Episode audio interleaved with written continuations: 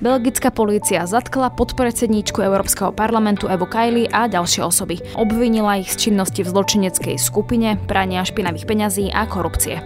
Čo vieme o korupčnom škandále v Európskom parlamente a čo to pre Európsky parlament znamená, v podcaste odpovie vydavateľ Euraktivu Radvan Geist, Ehm, no, odkrýva to nedostatočnú, jednak nedostatočnú transparentnosť eh, fungovania Európskeho parlamentu a nedostatočnú reguláciu eh, lobbingu, ktorý tam prebieha. No a čo s tým chce Európska únia robiť? V podcaste povie podpredseda Európskeho parlamentu a šéf progresívneho Slovenska Michal Šimečka.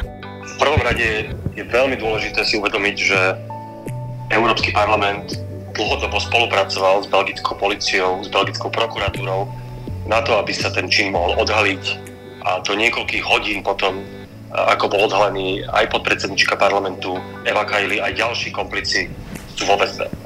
Práve počúvate podcast Európa a moje meno je Denisa Hopková.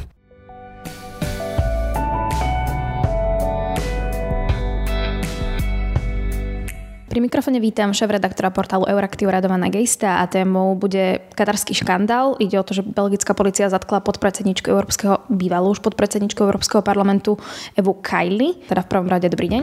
Dobrý deň. Poďme teda bližšie vysvetliť tú kauzu, čo sa teda presne stalo. To, čo zatiaľ vieme, je, že bývalá podpredsednička Európskeho parlamentu a ďalší, skupina ďalších ľudí, je v nej bývalý europoslanec, asistent ďalšieho europoslanca, ktorý je partnerom podpredsedničky alebo bývalej podpredsedničky.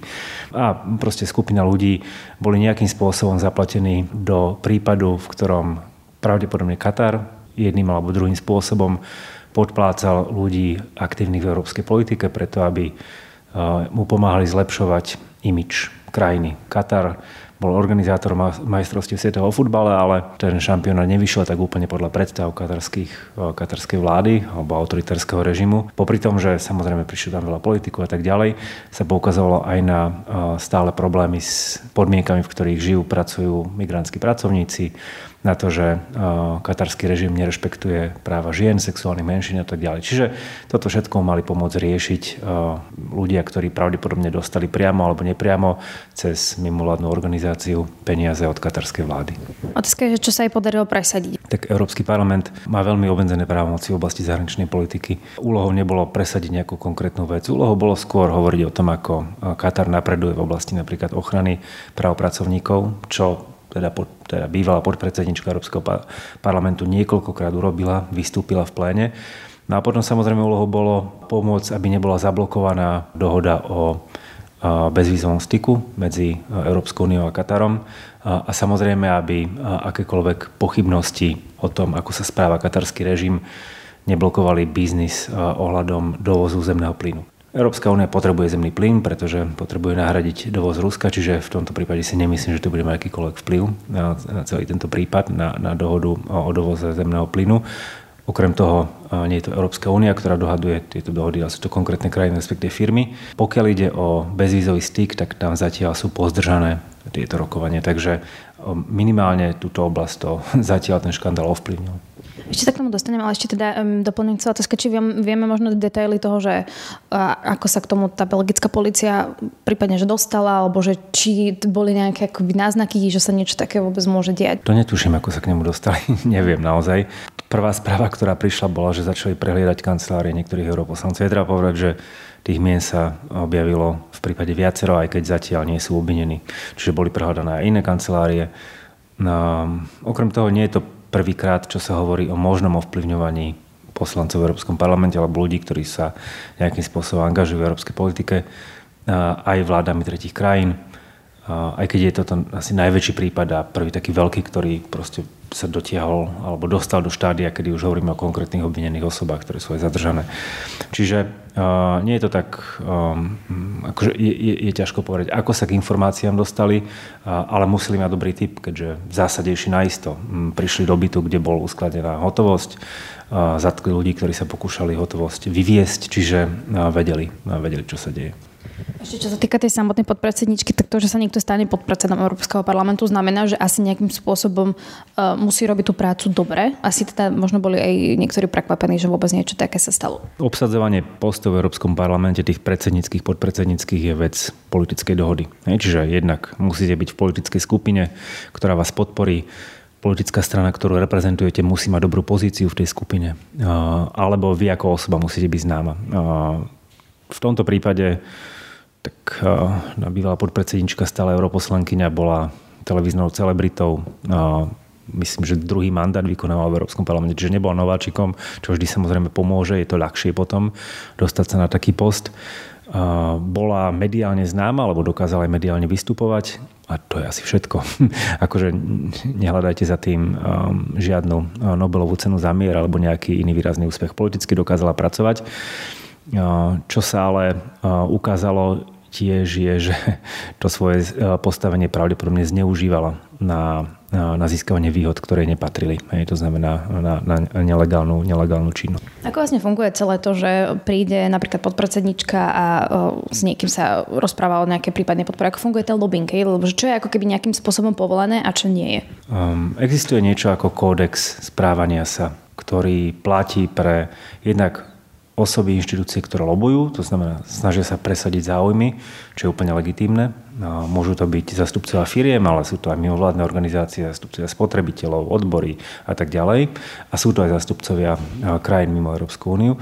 A potom existuje kódex správania sa pre európskych predstaviteľov, členov komisie, poslancov Európskeho parlamentu, ale napríklad aj zastupcov rady. Bohužiaľ v Európskej únii, napríklad na rozdiel od Spojených štátov amerických, viacero týchto pravidel nemá legislatívnu podobu. Čiže napríklad register lobistických organizácií, ktorý zriadila Európska komisia, nie je niečím, čo by bolo podopreté európskym právom. Je vytvorený iba na základe medziinstitucionálnej dohody, čiže rešpektuje Európska komisia, rešpektuje Európsky parlament, ale nemáme zákon, ktorý by určite mu dal ako keby silnejšie postavenie. No, okrem toho do tohto registra sa nemusia zapisovať osoby organizácie, ktoré lobujú za, za krajiny mimo Európsku úniu. Hej, čiže máte tam firmy alebo zástupcov firiem, PR agentúry a podobne, alebo mimovládne organizácie, ale nie napríklad ľudí, ktorí lobovali za Katar. Čiže sú v tom určité medzery. Okrem toho ani ten kódex nie je úplne dobre presadzovaný alebo úplne poctivo presadzovaný. To znamená, poslanci Európskeho parlamentu napríklad nereportujú všetkých svojich pracovných stretnutiach. Ak by takéto pravidlo existovalo, tak by ste mohli vidieť alebo mohli by ste skontrolovať, e, či sa stretli s niekým, e, kto zastupuje e, záujmy katarskej vlády alebo kto zastupuje mimovládnu organizáciu, ktorá získava peniaze od katarskej vlády. Čiže potom už je ten systém, už je ten systém transparentnejší. Vo všeobecnosti platí, ak si porovnáme dajme tomu prax v Spojených štátoch a prax v európskych krajinách na, na európskej úrovni, v Spojených štátoch aj tým, že ako keby ten lobbying ako spôsob presadzovania politiky je, nehovorím, že funguje dlhšie, ale dlhšie je priznaný, tak je lepšie regulovaný. V Európskej únii tá regulácia prebieha pomalšie aj v členských krajinách a aj na úrovni Európskej únie kde v podstate ako lobbying a ako samostatná oblasť tvorby politiky, ovplyvňované politiky, oni sa hovorí možno posledných 20 rokov s, s posilnením kompetencií, najmä teda napríklad Európskeho parlamentu a podobne, kedy je zrastol počet ľudí, ktorí zastupujú rôzne záujmy teda priamo v Bruseli. Takže problémom nie je lobbying ako taký, ten je súčasťou zastupiteľskej demokracie. Problémom je jeho nedostatočná regulovanosť na európskej úrovni.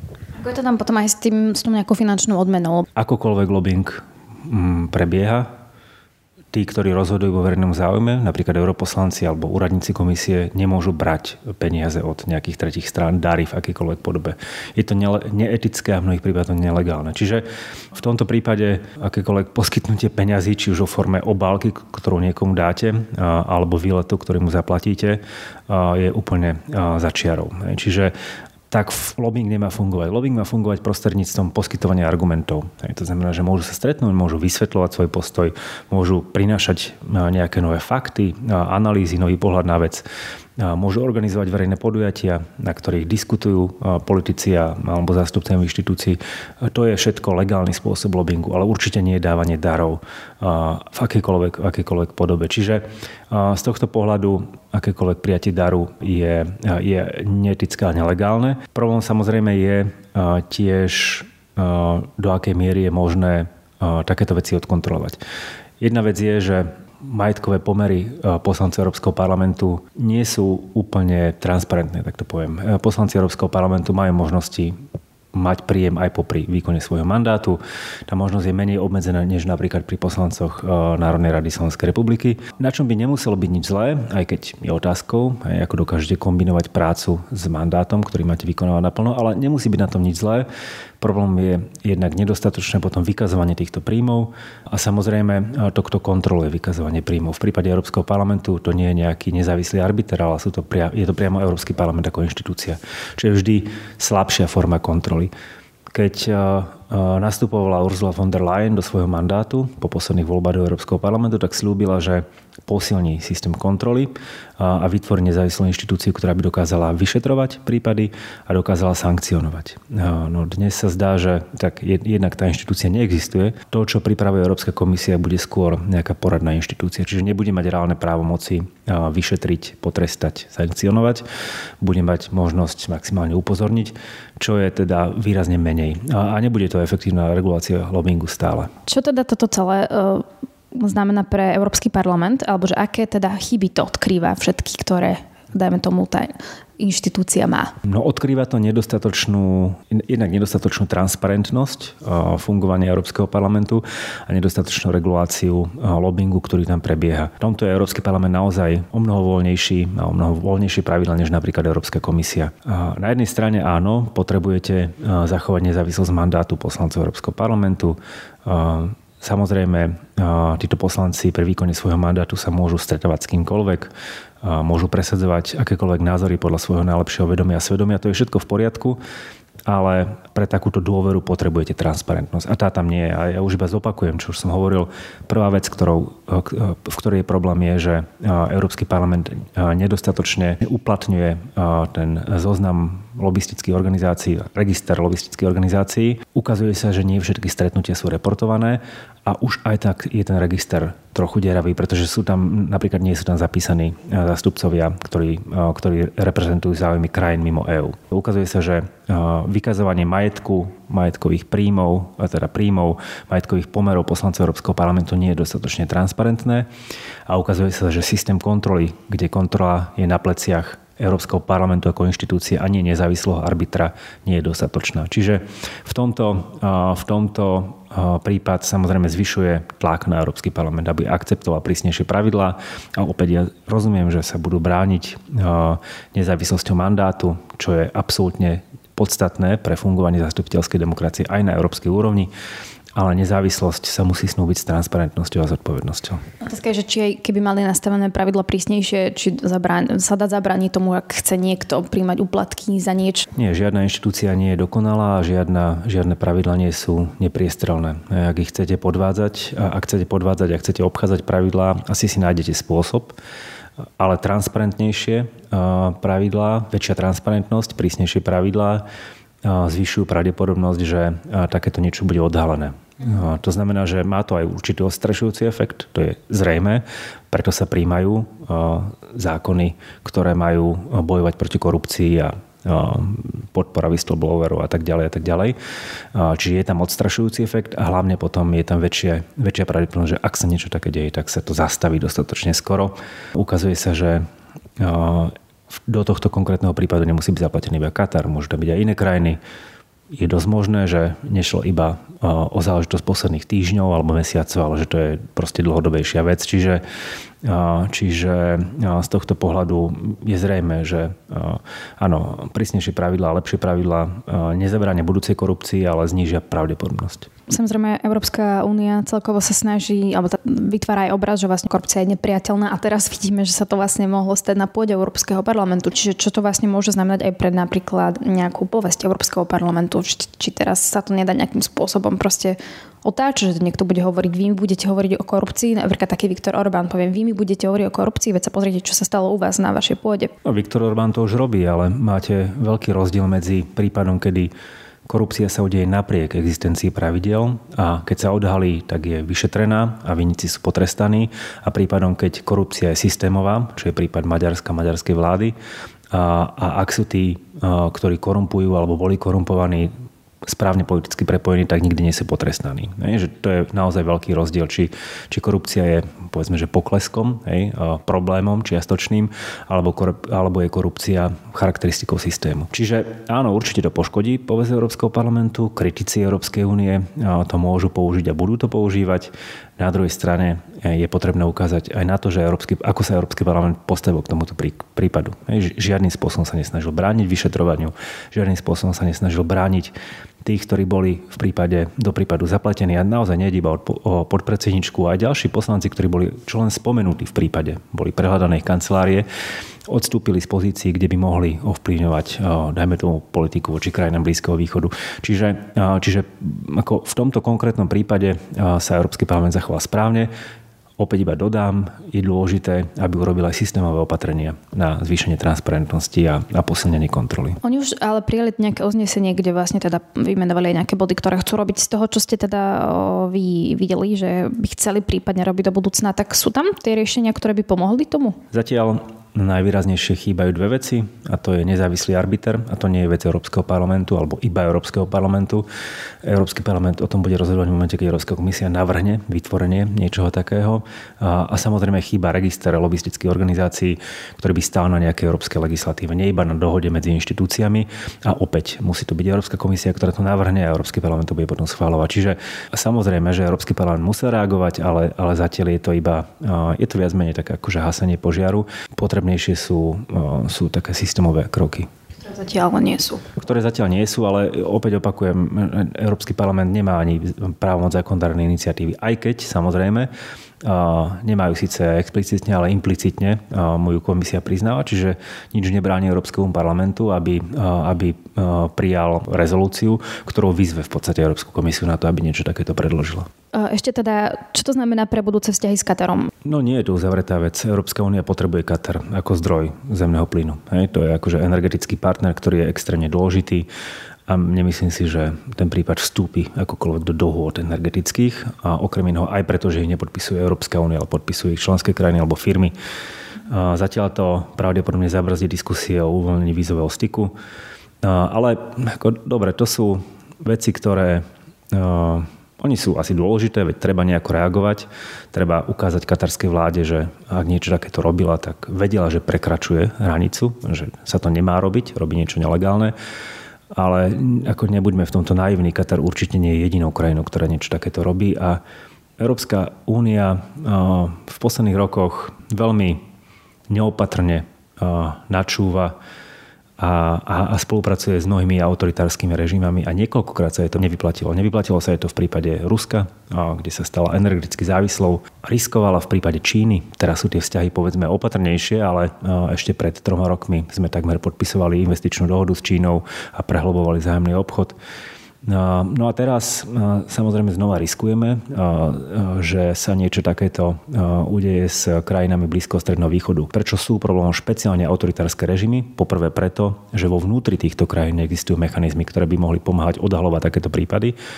To nie je politický systém, kde existuje existujú nezávislé médiá alebo občianská spoločnosť. Hej, to je politický systém, kde sa vláda snaží centralizovať moc.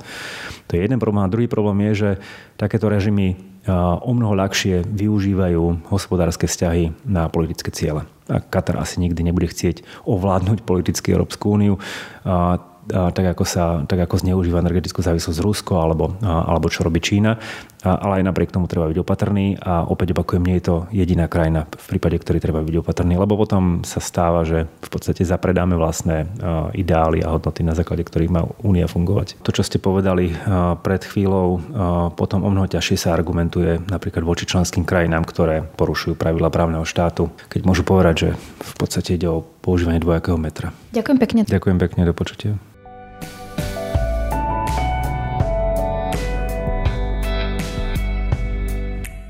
Katarskom škandále sa budem teraz rozprávať s podpredsedom Európskeho parlamentu Michalom Šimečkom z Progresívneho Slovenska. Dobrý deň, prajem. Dobrý deň, ďakujem za pozvanie. Tak pán Šimečka, ako je možné, že k tomu škandálu vôbec došlo? Ako to, že tie vnútorné systémy Európarlamentu tomu nedokázali zabrániť, teda tej možnej korupcii? V prvom rade je veľmi dôležité si uvedomiť, že Európsky parlament dlhodobo spolupracoval s belgickou policiou, s belgickou prokuratúrou na to, aby sa ten čin mohol odhaliť a do niekoľkých hodín potom, ako bol odhalený aj podpredsednička parlamentu Eva Kajli, aj ďalší komplici sú vo väzbe. A to je ten obrovský rozdiel oproti tomu, ako sa vyšetruje korupcia napríklad na Slovensku, kde to nakoniec aj tak všetko zastaví generálny prokurátor cez paragraf 363, alebo sa to niekde zametie pod koberec ešte predtým. To, čo sa stalo v Európskom parlamente, je šok pre všetkých, vrátane mňa. A najmä tie, tie informácie o tom, že boli bankovky v rôznych taškách a kufroch a že, sa, a, a že to bolo tak hulvácké.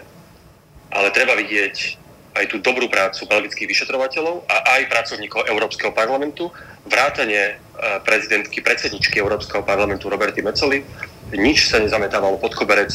Okamžite, keď sa na to prišlo, e, aj tá europoslankyňa bola odvolaná, všetci ostatní sú vo väzbe a belgická policia, prokuratúra naďalej rozpracúva ten prípad. A to je ten kľúčový signál, ktorý tým vysielame, že v Európskom parlamente je to padni komu padni. Môžete mať akýkoľvek vplyv, môžete byť podpredsednička parlamentu, ale keď sa niečo takéto ukáže, keď sú takéto podozrenia, tak skončíte vo väzbe a pred zákonom sú si všetci rovní. Lebo niektorí hovoria, že sú v e, tých inštitúciách európskych evidentne nastavené veci nedostatočne, možno netransparentne, možno nedostatočne sa to kontroluje, lebo k tomu proste prišlo, stalo sa to. Áno, jedna vec je reakcia Európskeho parlamentu, ale druhá vec je, že sa to proste stalo. Aj preto chcem aj ja, aj moja frakcia, aj veľká časť vedenia Európskeho parlamentu sprísniť tie pravidlá a zaviesť e, aj novú mieru transparentnosti e, do toho, ako napríklad e, europoslanci fungujú na zahraničných cestách, alebo napríklad, ktorí lobbysti majú prístup a nemajú prístup do Európskeho parlamentu. E, to všetko sú veci, ktoré teraz riešime. Zároveň treba povedať, že korupcia sa deje všade a v tomto je Európsky parlament mnohem je transparentnejší než národné parlamenty. Korupcia sa deje všade. To dôležité je, ako sa na to zareaguje, keď sa na to príde. A jedna tá reakcia, o tej som už hovoril, bola plná súčinnosť s belgickými úradmi. A tá druhá reakcia, a to s vami súhlasím a má prísť teraz sprísnení, v sprísnení tých pravidiel, kto môže byť v Európskom parlamente, ako fungujú tie zahraničné cesty, najmä tie, ktoré sú platené zahraničnými vládami, aby sa už nemohlo stať, že si niekto, v tomto prípade Katar, kupuje politický vplyv a korumpuje týmto poslancov, nielen poslancov, ale všetkých pracovníkov európskych inštitúcií. To je teraz úloha aj pre predsedničku a pre celé vedenie Európskeho parlamentu, vrátane mňa, a budeme to riešiť, už to vlastne riešime a budeme to riešiť Eh, od 1. januára, keď, keď sa vrátime do Bruselu. Skúste pomenovať to, čo sa teda stalo, ako to, že vôbec k tomu mohlo dôjsť. V prvom rade chcem povedať, aj aby bolo jasné, že čo sa týka Kataru a vplyv Kataru eh, na dianie v Európskom parlamente, tak eh, nielenže ja, moja frakcia New Europe konzistentne hlasovala proti záujmom Kataru v Európskom parlamente. To znamená aj proti tej vízovej liberalizácii a aj za tú nesmierne kritickú a tú najkritickejšiu verziu uznesenia, ktoré sa týkalo porušovania ľudských a pracovných práv v Katare pred majstrovstvami sveta vo futbale. Iná vec je, že aj podpredsednička Eva Kajli a možno aj niektorí iní e, verejne po vystúpení v pléne Európskeho parlamentu a aj pri, pri tom samotnom hlasovaní e, o tej vízovej liberalizácii vo výbore postupovali veľmi zvláštne. Už vtedy si to mnohí všimli, ale ten dôkaz ste nemali, kým belgickí policajti nenašli tie peniaze v tých taškách a kým nenašli to jasné prepojenie a tie finančné transakcie. A myslím si, že aj keby sme mali tie najprísnejšie pravidlá transparentnosti a lobbingu, čo si myslím, že máme mať, a špeciálne po tejto udalosti máme mať, tak ak je niekto naozaj brať cash, tak, e, tak ho to ťažko zastaví. To, čo musíme sa snažiť, je, aby sme vedeli rýchlejšie a čo najviac takýchto prípadov odhaliť a presne o to nám teraz pôjde v tom, ako sa budú tie pravidla sprísňovať. No tak uh, teraz ten register transparentnosti napríklad, uh, tam doteraz tam nemuseli byť zastúpení zástupcia záujmov krajín mimo Európskej únie. Čiže čo teraz, chcete to zmeniť? To je jeden z návrhov, podľa mňa veľmi dobrý. Jednak, aby bol ten register povinný, a jednak, aby sa tam zapisovali aj diplomati a iní lobbysti, zástupcovia tretích krajín. Čo teda ale... Je to, je to, je to jedno, ale, ale nie je to všetko. Opäť vravím, že aj keby to existovalo, tak, tak keď niekto chce spáchať zločin a nechať sa takto uplácať doslova kešom v taške, tak to neurobí na stretnutí v Európskom parlamente. A, ale som úplne za to, aj naša frakcia to navrhuje, aby sa práve tento register transparentnosti a to, kto má prísť z tretich krajín mimo Európskej únie do budovy Európskeho parlamentu, aby sa to sprísnilo a aby tam bolo jasné, kto sa kedy s kým stretol, a kto koho záujmy reprezentuje. Poslanci alebo Európarlament tiež vyjadril obavy, že vlastne existujú možné konflikty záujmov spôsobených vedľajšími prácami členov Európskeho parlamentu, lebo však teda europoslanci môžu mať popri svojom mandáte aj iné nejaké zdroje príjmu. S týmto chcete teda niečo robiť, alebo to ostane tak, alebo že či sa zvýši kontrola, lebo evidentne niektorí hovoria, že tá kontrola nie je dostatočná. Oni si tie príjmy deklarujú, tí poslanci, ktorí si zarábajú okrem klasického platu aj konzultačnými službami a podobne myslím, že je to nejaká tretina alebo menej poslancov. Ja teda medzi nich nepatrím, ale sú takí, ktorí si vedia zarobiť dokonca aj násobne e, viac, než je ten samotný plat rôznymi týmito bokovkami. A ja som za to, aby sa tie pravidla sprísnili, aby sa tá kontrola robila častejšie a dôkladnejšie a aby presne nevznikali podozrenia, že tie konzultačné služby v úvodzovkách v skutočnosti lobbying. Európsky parlament musí robiť všetko preto, aby ukázal európskym občanom, voličom, ale všetkým, že právny štát v Európe, transparentnosť a boj proti korupcii e, má naozaj vo svojej DNA a ide o tú reakciu, ktorá teraz príde, e, aby ľudia mohli dôverovať tomu, že, e, že ich zástupcovia jednoducho konajú podľa ich záujmov. Nie, nie. To, čo sa doteraz udialo zo strany Európskeho parlamentu, je podľa mňa toho, je podľa mňa toho dokladom, Eh, od momentu, keď sme sa, keď sme sa o, tejto, o tejto hroznej správe dozvedeli. Tam ale teda tie osobné financie podliehajú len vnútornej kontrole Európarlamentu, pokiaľ sa nemýlim.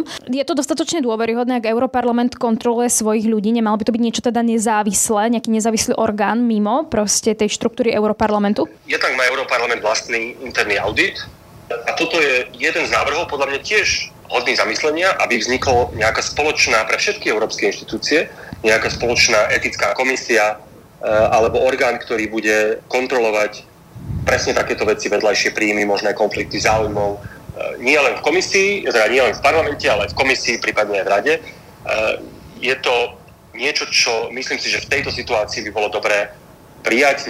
Neudeje sa to asi zajtra, je to potrebné vyjednať aj s inými inštitúciami, nielen s Európskym parlamentom. Ale tá idea, aby existoval orgán, ktorý je nezávislý od Európskeho parlamentu alebo komisie alebo rady e, ešte nad rámec toho, čo robí ombudsman, je, podľa mňa dobrý aj vo svetle tých udalostí. Potom teda niektorí by mohli špekulovať, že či to, tak nemus- či to tak nerobia napríklad aj iní, dajme tomu europoslanci. Je to vylúčené, že sa niečo takéto ešte deje na pôde Európskeho parlamentu? Prebieha vyšetrovanie belgickej policie pod dozorom generálneho, teda pod dozorom belgického prokurátora, ktorý je o mnoho dôslednejší a nezávislejší než slovenský generálny prokurátor a generálna prokuratúra. Takže ja pevne verím, že ak sú tam ďalšie podozrenia, tak e, ich belgická policia v spolupráci s Európskym parlamentom, v maximálnej súčinnosti s Európskym parlamentom, tak ich bude vyšetrovať a ak tam sú, tak sa dostanú na svetlo sveta. To je to, je to najdôležitejšie, čo teraz môžeme a musíme urobiť. A myslím, že to aj robíme. Úplne záverečná otázka, čiže hovoríte, že v januári by ste to mali riešiť, že, že čože, ale prídu aj konkrétne kroky, alebo to bude uznesenie, budú to teoretické proste nejaké slova, ale že či to aj príde do praxe? Uznesenie už je plno. Áno. Uh, uznesenie už nebude, uznesenie konec koncov sme prijali. Áno, tým som chcela sa spýtať, že pri, prijalo sa uznesenie, ale že či aj reálne sa niečo v praxi stane, lebo niekto by povedal, že veď uznesenie je síce fajn, ale musíme to vidieť aj v praxi. No, budú sa deť dve veci Jedno je, že to vyšetrovanie bude pokračovať a parlament bude maximálne súčinný a otvorený. A druhé je, že si budeme nastavovať na novo tie procesy alebo sprísňovať tie procesy, tie pravidlá, tie kontroly vnútri parlamentu. A to si samozrejme vyžaduje e, zhodu kľúčových e, politických frakcií v parlamente a potom e, sa na tom vedenie Európskeho parlamentu vrátane mňa dohodne a bude sa to implementovať. Ja som za to, aby sme to robili čo najskôr. Verím, že aj kolegovia z iných politických frakcií si uvedomia, že teraz naozaj je pre dôveryhodnosť celého Európskeho parlamentu a Európskej únie a že tie pravidla jednoducho teraz sprísniť musíme aj chceme a verím, že to stane čo najskôr. Ďakujem pekne toľko teda ku katarskému škandálu podpredseda Európskeho parlamentu a predseda Progresívneho Slovenska Michal Šimečka. Ďakujem veľmi pekne a prajem pekné sviatky. Ak si chcete vypočuť aj predošlé časti, nájdete ich na webe Aktuality.sk a v podcastových aplikáciách. Od mikrofónu sa lúči a pekný zvyšok dňa želá Denisa Hopková.